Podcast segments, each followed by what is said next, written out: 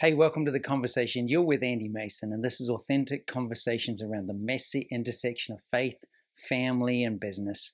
And this week, I've got a clip for you from the conference that we did in Atlanta. It's an annual Heaven in Business conference. A wonderful, wonderful time that we had with over 150 business leaders from across the country. This is a seven minute clip that kicked off the three day event, and it's how to never be shaken. It truly is worthwhile getting into it. Psalm 16, it would really, really help you. And if you want more like this, jump onto heaveninbusiness.com backslash free dash trial. Check out a free invite to you trial that you can experience this whole community growing with God at work. Psalm 16, verse 7. This is the Passion Translation. The way you counsel me makes me praise you more. Isn't that cool? For your whispers in the night give me wisdom, showing me what to do next. Anybody want to know what to do next? Here's your solution. The way you counsel me, whose counsel? God's counsel. He's the greatest counselor. Holy Spirit is our secret weapon. Exodus 33. He is the distinguishing factor. It's His presence that goes with us.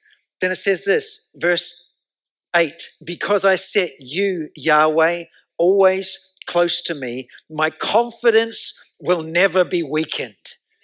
My confidence will never be weakened because I've set you, Yahweh, always close to me. For I experience your wraparound presence every moment. What does that mean? Another version says this I have set the Lord always before me. Because I'm constantly aware of his presence, I will not be moved. I will not be shaken. They may be talking about recession, they may be talking about epidemics and wars and rumors of wars, but I will not be shaken. Why? Because I don't meditate on CNN and NBC and Fox News. I meditate on the fact that God is with me and He surrounds me. And if God is with me and He surrounds me, then nothing else matters. And though the mighty waters rise, they will not reach me. Are you catching this? So, why do we worship?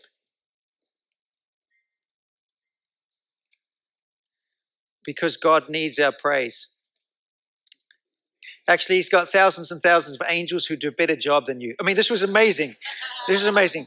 But like one angel singing is, is better than all of us put together. Why do we worship? Because it aligns us with who He is Yes, he deserves it. Yes, there's nothing less. We're born to do that. But it's you benefit more than he does. I have set the Lord always before me because I'm constantly aware of his presence. I will not be moved. I will not be shaken. I will not be turned aside because I've set the Lord. So, what are you setting before you? Because if you're shaken, then it's because you've set something else before you. Anybody need, to repent yet? Oh, just by the way, this was me on Monday because we this is the first time we've done an event like a conference, full on conference. Like, look around the room, like, oh my gosh, there's people here. We've been doing this for 10 years in Redding, California, and it's been amazing. But every time I just walk in, and my team has been amazing because they take care of everything. And we've got systems and processes and I was talking to someone. It's like we've sold that farm, we've picked up, we've come to a brand new farm. We're sowing the same crop, the same ingredients, except it's different. So it, where's the where's the boundaries? Where's the borders? Oh, what does it look like? Everything's kind of new again. So it's old and it's new. You get the benefit of that. So so it costs more. Like I can't just call a friend, hey, could you just come on in and do this? And, I, and I'll give you you know, Home Depot voucher. Because that's what happens when you're in that environment and it's just your friends and where we go. Now we're flying in and we've got teams flying in, and there's people that have been preparing for you for months. And full confession, I got to Monday and I'm just freaking out. Like I, my head can't contain all of the things that need to take place. And then I'm looking at the budget and the spreadsheets and it's like, oh, this doesn't stack up like it did at home when I could just hop in my car and drive down there. It was convenient, it was easy. This one, I got to fly down, we got to have accommodation, all these different things. You're welcome. What happened? I set before me something else.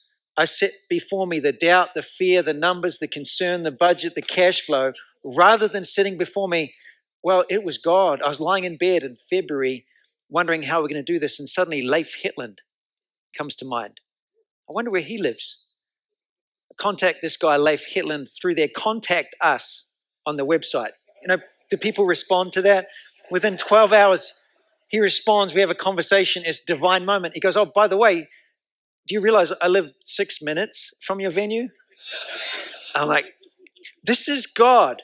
If I meditate on what God has done, what God has said, what God is doing, it's like, I will not be shaking. We can do anything.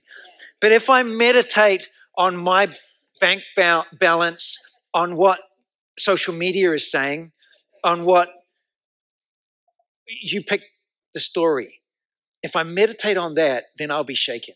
You get to choose. Anybody need to repent? Like me on Monday? Janine, did I can repent on Monday? Yeah, I repented. Father, forgive me. She's like, man, you're really upset. So she went to the gym, and by the time she got back from the gym, I'd been to the gym at home. I don't really know. Let's go. Okay, who in here needs to repent? Hands up. Like, let's just be good. Okay, so let's just say this together. Jesus, thank you for loving me. I confess I've had my eyes on something other than you. Father, forgive me.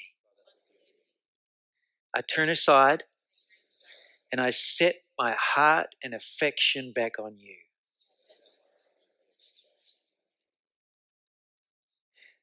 You feel that? Just lock in. That's Psalm 46:10. Be still and know God. And Father, we thank you that as we set our affection on you, our heart on you, our eyes on you, our gaze on you, we're constantly aware of God is, but God is with me. We factor you into every equation.